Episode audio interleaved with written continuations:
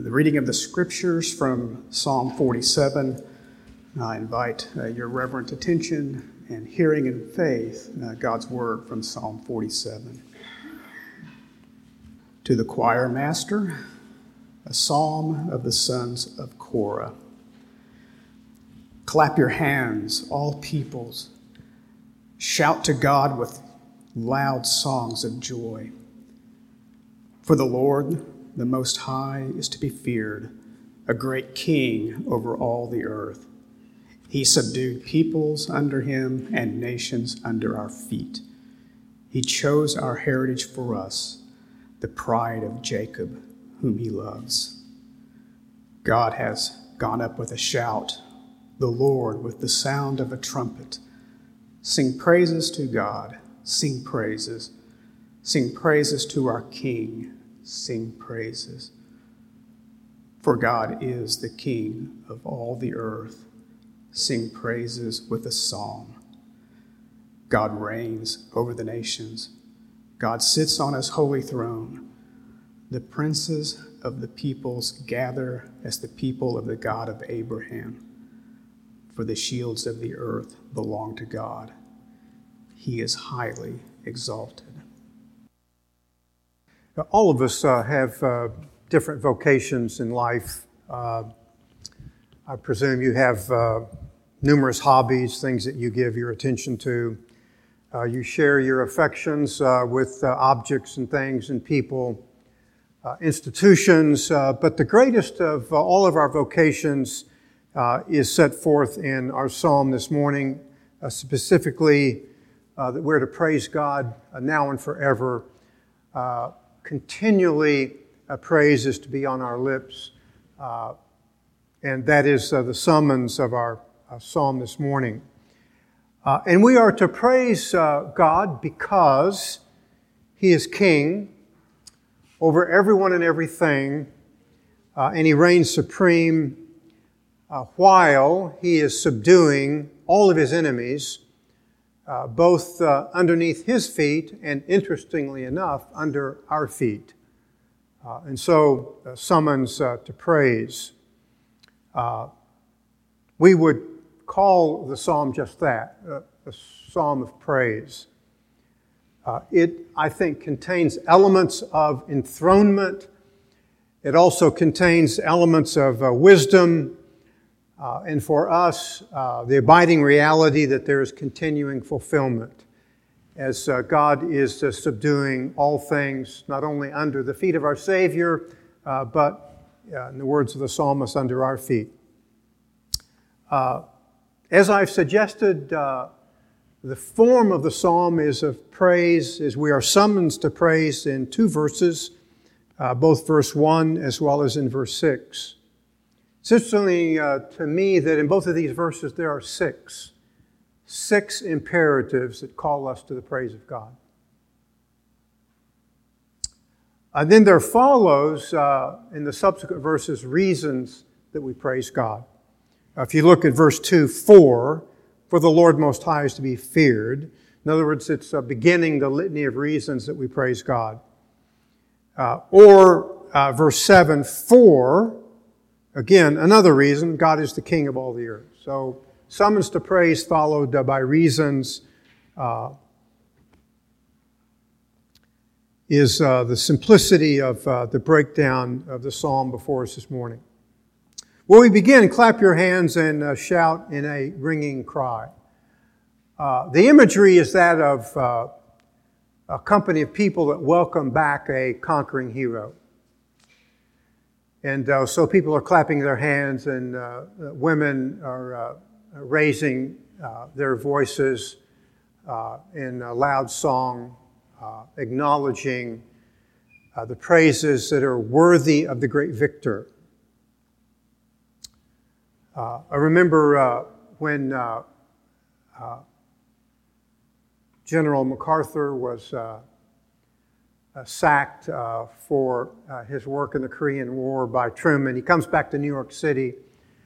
Uh, the city uh, gave him perhaps one of the greatest uh, victory parades that I think has ever occurred in the United States. It took his motorcade seven hours to travel 19 miles. Uh, longshoremen left their jobs. Uh, everyone seemingly turned out. I think there was something like uh, 5,000 tons of confetti uh, showered on the general. But if you think about it, uh, seven uh, hours to traverse 19 miles, that's really chump change for all of the victories won for us uh, by God. The greatest victor of all times has come and gone, but is coming again a reminder that in the interim times we are to uh, praise Him uh, for the majesty of uh, all of His victories. Not just that He has won, but He is continuing to win because it's a repetitive event. That's why I think uh, the summons to praise contains six imperatives, contain really 600 imperatives because the victories are ongoing. Uh, and that is a part of the, uh, the force of the song that uh, continually before us is the praise of our great God. Uh, uh, no, there's no doubt that there is perhaps some historic uh, precedence uh, for our psalm, uh, but the language suggests continuous and repetitive praise in light of who God is. And again, as I've suggested, his continual victories, past, present, and future. and so, public and private praise should define us. Uh, public praise as we gather as God's people, but private praise throughout our devotional lives uh, should define us uh, in light of uh, God, our great and only victor, and in light of the victories he wins for us every day. Well, the reasons uh, for praise uh, is, is why we are summoned to praise. And as I've suggested, they begin in verse 2, they're recapitulated again uh, in verse 7. Number of reasons to praise, just a few are presented to us this morning. Uh, first, we praise God for who He is. The psalmist tells us in verse 2 He is the Most High. Uh, it is really an implied superlative. Uh, it's not just that He's the Most High, it's that He is the highest. Uh, there is none uh, who is above our God. Is at the pinnacle. And everyone, everything uh, is subservient to him. Uh, in that sense, he is totally unique. Uh, there's only one God. And our God is at the pinnacle of uh, all of creation, all of life. And in that sense, he should be at the pinnacle of all of our praises. We should be consumed in the thoughts of his majesty because he is king over all.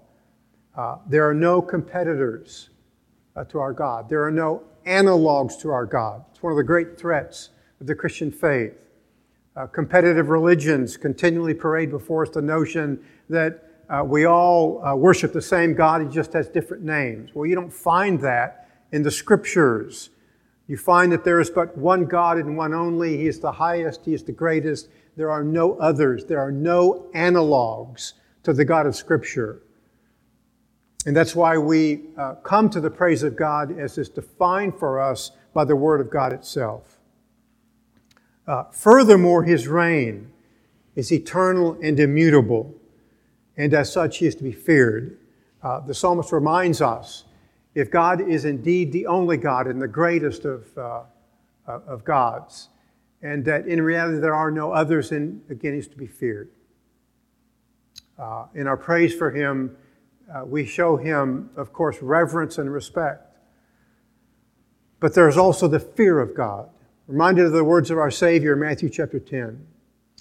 Uh, do not just fear the one who can kill the body, fear the one who can kill both body and soul. Uh,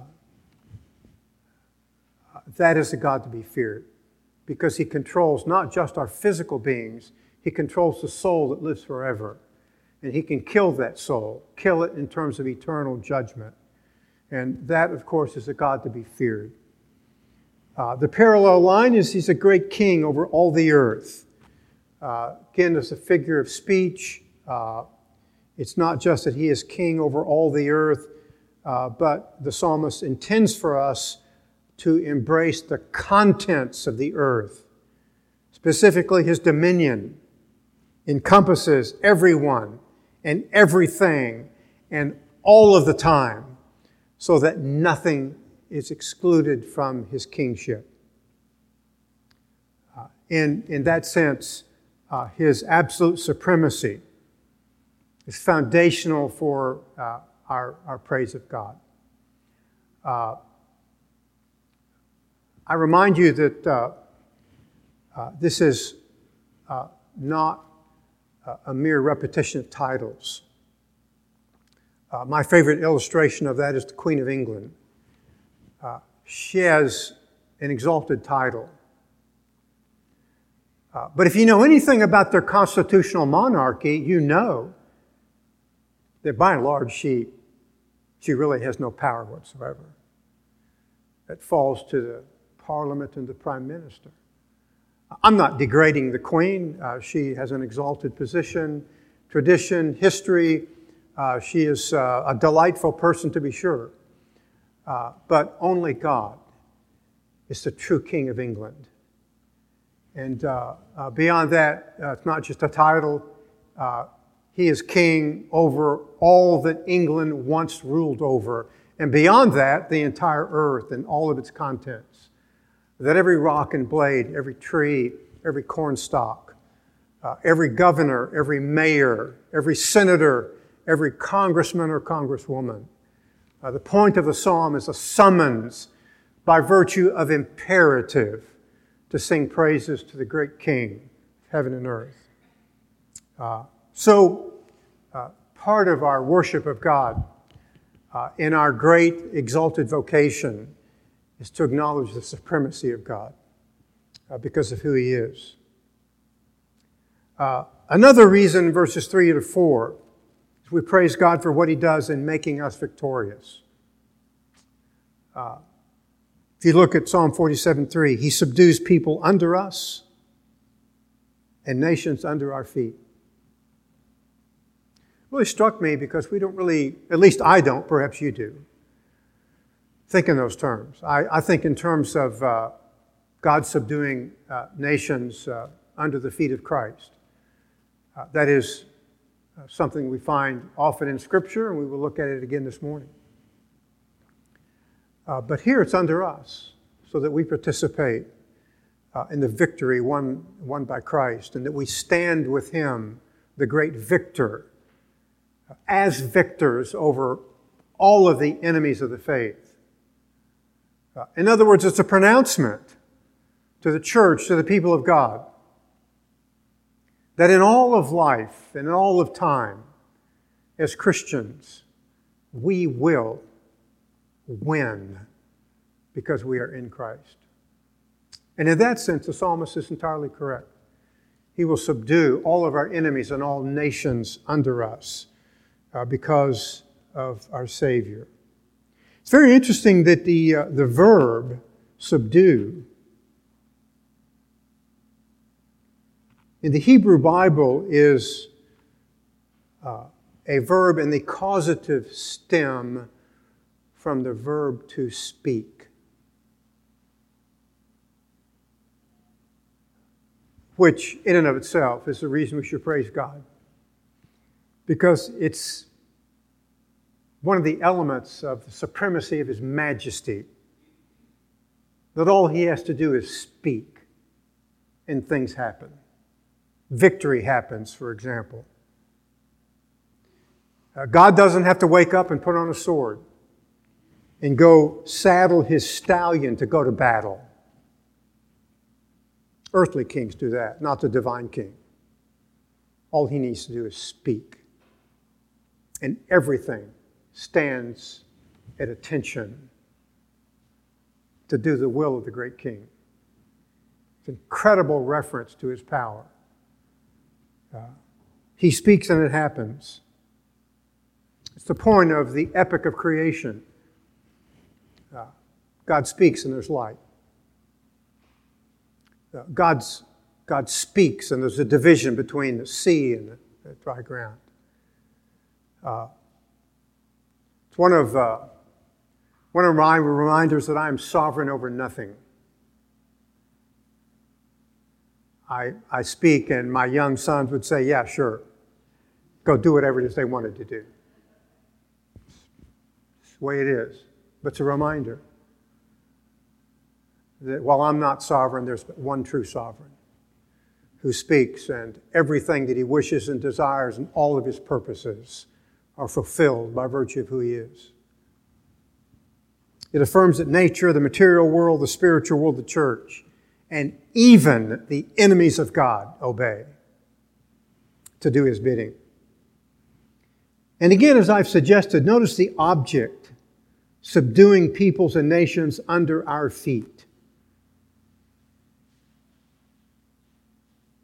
Again, there's a figure of speech here that is a substitution, a cause for effect. It's a reference to the vanquished, uh, but it speaks really to the cause, the great victor who is God, king over all.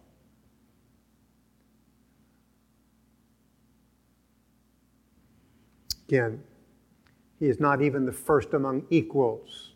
He's the only true great king. He is the victor. Uh, the aspect or the action, the verb, is repeated universal action. Just the loveliness of the majesty of God, the continual repetition, the universality of the continuing truth that He is always on His throne. Reminded of uh, one of my favorite quotes from Charles Spurgeon. Men love God everywhere except upon his throne. But we delight, we delight, we revel in his throne because of the majesty of his kingship and what he means to us as our benevolent heavenly Father.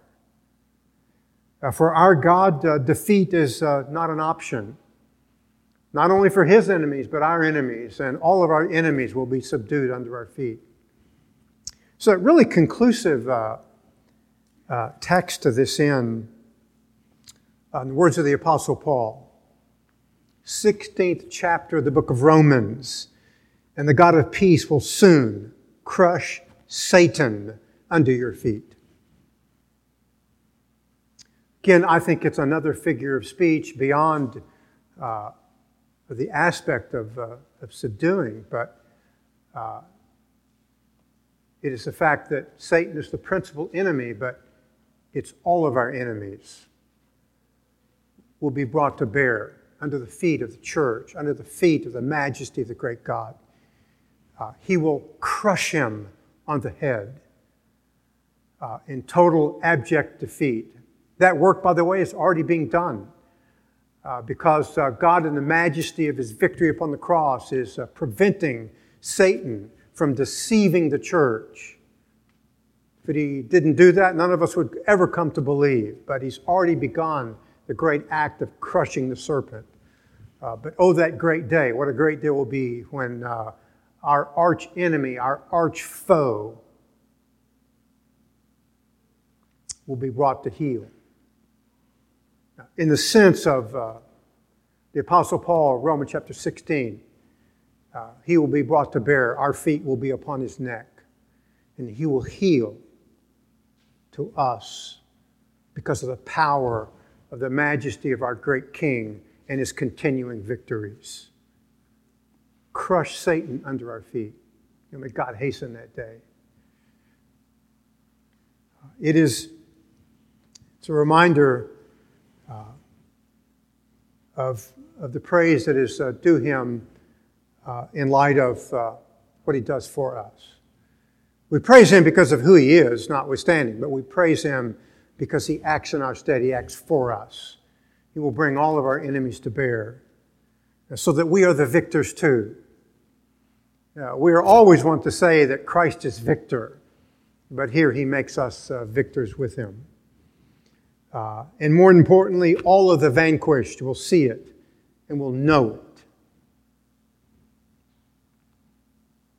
So, beautiful illustration of this uh, comes to us, uh, Book of the Revelation.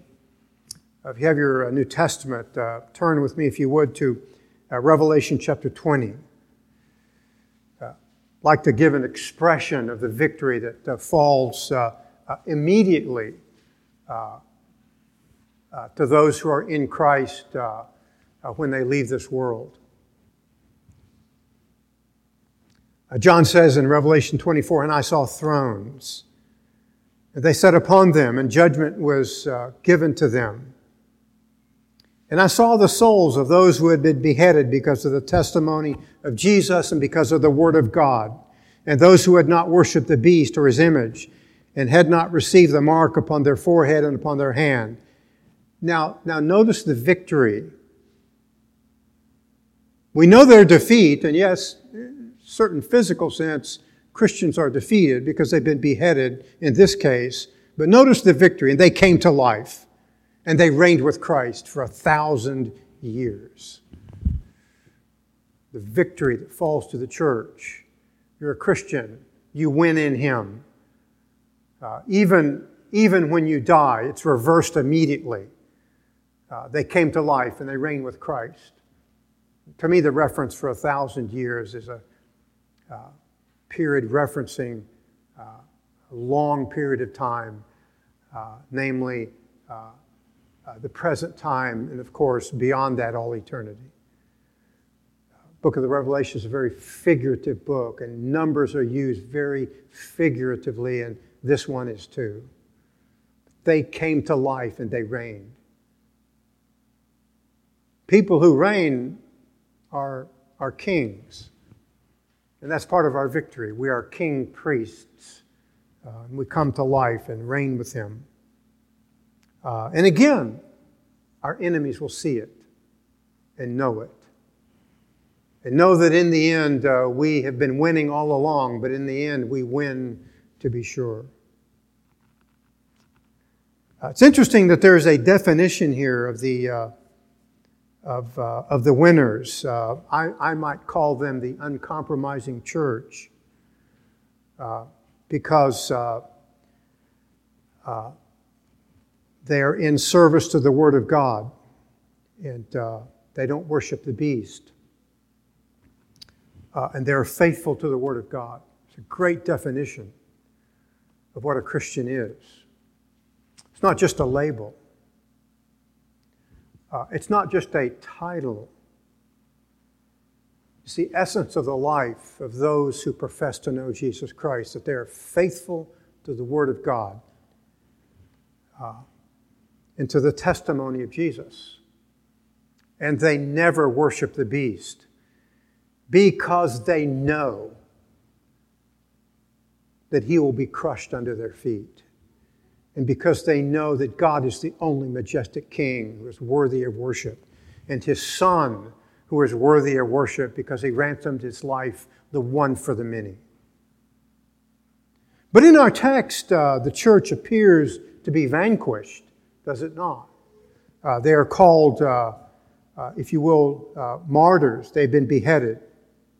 It's a great deal of argument, uh, of course, many different respects on this text, but uh, some people says that these are the only ones that engage in this coming to life and reigning with him for a thousand years, namely those who have been beheaded. But I take it a grander aspect of those who are faithful to the Lord, those who suffer in any measure in advancing his cause because of the Word of God, because of the testimony of Jesus, and because they refuse to worship the beast. Some are beheaded, to be sure, uh, but all, all give service to Christ, and in that sense, uh, are part of this, this grand victory that is here. And again, uh, John sees souls that have been beheaded, but he sees something else, doesn't he? He sees thrones. Uh, and uh, he sees uh, the church, if you will, seated upon those thrones. Those are the victors. Celebrating. They've come to life. They died in service to the Lord. But immediately they come to life and are seated upon thrones in heaven. It is a picture of the great victory of the church ironically, seemingly suffering defeat because there are some martyrs. But notwithstanding that, they are uh, brought to life and their souls ascend to heaven and they are seated upon thrones and they rule as king priests and they rule and reign for a thousand years. Uh, again, uh, a summons to all of us uh, to reckon that uh, our life shouldn't be a mere label, shouldn't be defined by a mere day, uh, but by those who keep the testimony of Jesus and the Word of God and who refuse to worship the beast. And uh, those are rewarded. They sit upon thrones and they rule and they reign. Those are victors. And everything is being subdued under their feet because they are victors. This is a theme that's uh, quite pronounced uh, throughout the book of the Revelation. Let's simply turn to a couple of other references to this end uh, Revelation uh, chapter 1 and verse 6. And he has made us king priests. This captures something of the theology that we, uh, we will reign with Christ. Because he has made us to be king priests. Chapter 5 in verse 10. Thou hast made them to be a kingdom and priest to our God, and they will reign upon the earth. The victory that falls to the church. Of course, subservient to the greatest of all victors, Jesus Christ, uh, who has uh, uh, defeated death and sin. And so, uh, standing in the shadow of the greatest of all victors, we come to life. We'll reign with him in perpetuity uh, exercised judgment over all of our enemies uh, because uh, we are victors. Uh, and though vanquished in service, uh, the victors are transported to heaven and they win, and all of the compromisers will lose. Point of the book of the Revelation a summons to the church to be faithful to Christ because all who are, are victors are under the shadow of the greatest of victors, Christ Himself. And so we, uh, we, we praise God for who He is. We, we praise Him for what He does for us. Uh, and another expression of that uh, is that He chooses uh, our inheritance. The glory of Jacob verse 4, and he loves us. Uh, reminded words of the Apostle Paul, Ephesians chapter 1, verse 11, that we have obtained an inheritance, having been predestined according to his purpose, who works all things after the counsel of his will. Uh, I mean, you can see in uh, Paul's language as a reference implicitly to the kingship of God because he works all things after the counsel of his will. And part of what he works is that he predestines uh, our inheritance and gives us an inheritance according to his eternal purposes. And nothing can reverse it. It's why we are victors uh, under the greatest of all victors, uh, Christ our Redeemer. Reminded uh, continually of this, uh, uh, not in a condescending way, but uh, in a way that speaks to the grandeur of all that we have because we're in Christ. There's all types of nonprofit organizations who are helping people uh, purchase homes. Uh, very fond of the one that helps wounded veterans and their families who perhaps lose their loved ones in a theater of war. Uh, reminded of a continual advertisement of, I see on the television all the time. A publisher's clearinghouse comes and knocks on the door and presents the man or the woman or whoever in the household a, a big check of, I don't know, put a figure, a thousand million dollars. And there's great dancing in the street. You can see the woman or the husband jumping up and down, uh, shrieking in joy. I mean, I understand. I get that. I, I, you know, would they would come to my house, but, but if you think about it, it pales in significance to obtaining the inheritance won for us by Jesus Christ and that is made absolutely certain of the greatest real estate of all time called eternity in the presence of God. The land in the Old Testament foreshadows heaven. Uh, the language, think about the language, how the Old Testament uh, described uh, the land of Israel, land of milk and honey, but again, a figure of speech. Uh, just a part for the whole. Much more than milk and honey, was it not? Or the garden imagery of the book of the Revelation, again, reminder of uh, God in His great redemptive work, returning us to the pristine creation before the fall. Uh, but even then, greater still, uh, because uh, God through Jesus Christ has won for us an eternal inheritance. You know, again, I'm, I'm all for all these organizations that help people. It's a wonderful thing. I commend people who are engaged in such. Uh, we all need help at different times in our life, but, but, but God has won for us an eternal inheritance, which can never be taken away because He is King.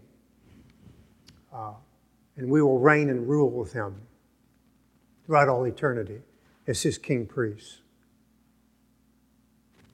Heck, in Oklahoma, what do we do? We do chump change in Oklahoma. People going to buy a lottery ticket to win some prize. You and I have won it in Christ. It can never be taken away. Will never run out. The treasury of the storehouse of heaven. I mean, it is meant to dry some of our tears, to remind us of what God has for the faithful. And here in the language of this psalm, it's reminding us that we are eternal victors and that God has uh, chosen for us the majesty of the greatest of wealth. Uh, the prophet Isaiah uh, describes this in uh, earthly language for us. Isaiah 61, verse 6. But you will be called priests of the Lord. You will be spoken of as ministers of our God. You will eat the wealth of the nations, and their riches you will boast. It all will accrue to us. The majesty of eternal provisions. Uh, and here, uh, we, we, we, praise God for He's gone up with a shout and the sound of a trumpet, verse 5. Uh, it's the language of an earthly king. He comes and He fights our battles uh, and then he uh, goes back to his throne victorious. Uh, the language, again, is really figurative because God never has to leave his throne.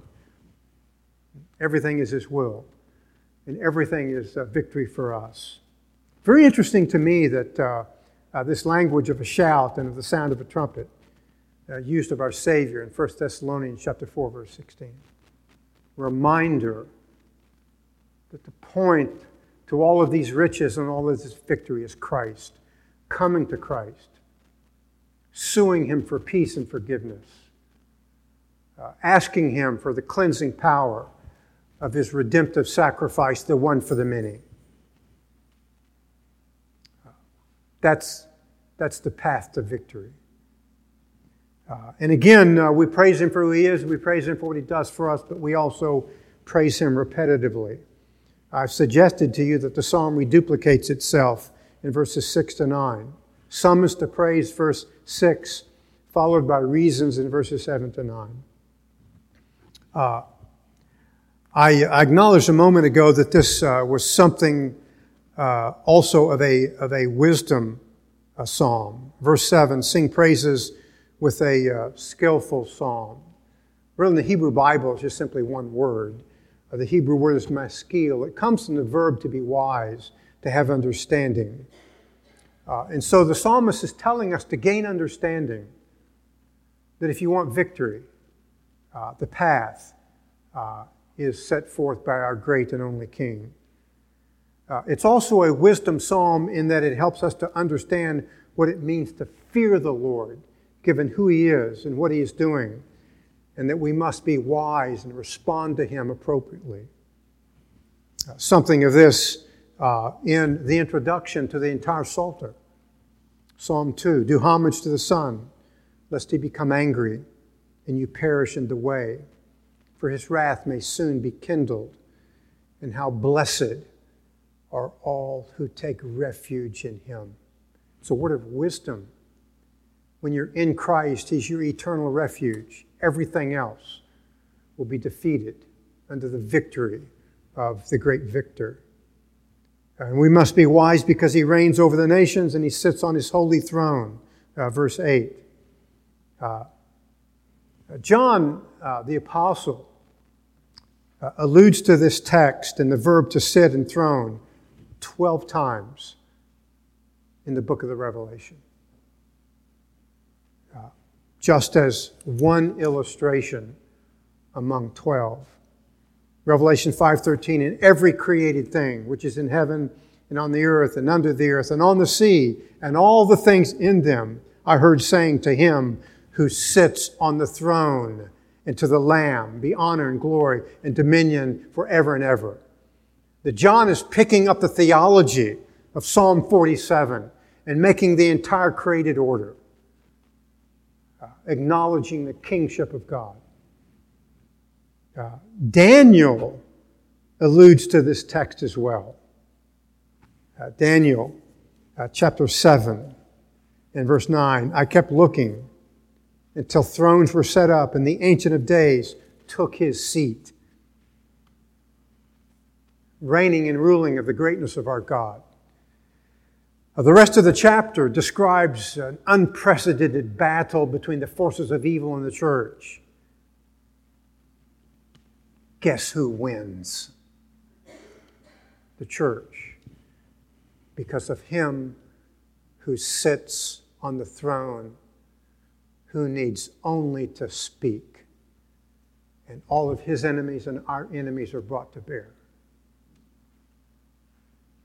Greatest of all victories of all time. The victory parade will last throughout all eternity. It's a reminder to be numbered among the saints, to be faithful to the Word of God, to reject the worship of the beast because he will be crushed under the feet of the church uh, because of our great and only victor, Jesus Christ. Uh, in that sense, if these allusions are true, and I believe that they are in the language of the text, it means that the end time judgment and redemption have begun, meaning that the separation of victors and vanquished is occurring even now based upon their response to the great king. Also, an implied invitation uh, come to the king, sue for peace, lest you be vanquished and perish in the way. Uh, for only those who find refuge in the victory of Christ uh, will have safety. Uh, it's, a, it's an invitation to surrender now because you will be made to surrender in eternity. Beautiful illustration of this in the psalm itself. Uh, the princes of the people, verse 9, have assembled themselves together. For the shields of the earth belong to God. Shields are reference to warriors. He owns them all. They will bow before him. The greatest of warriors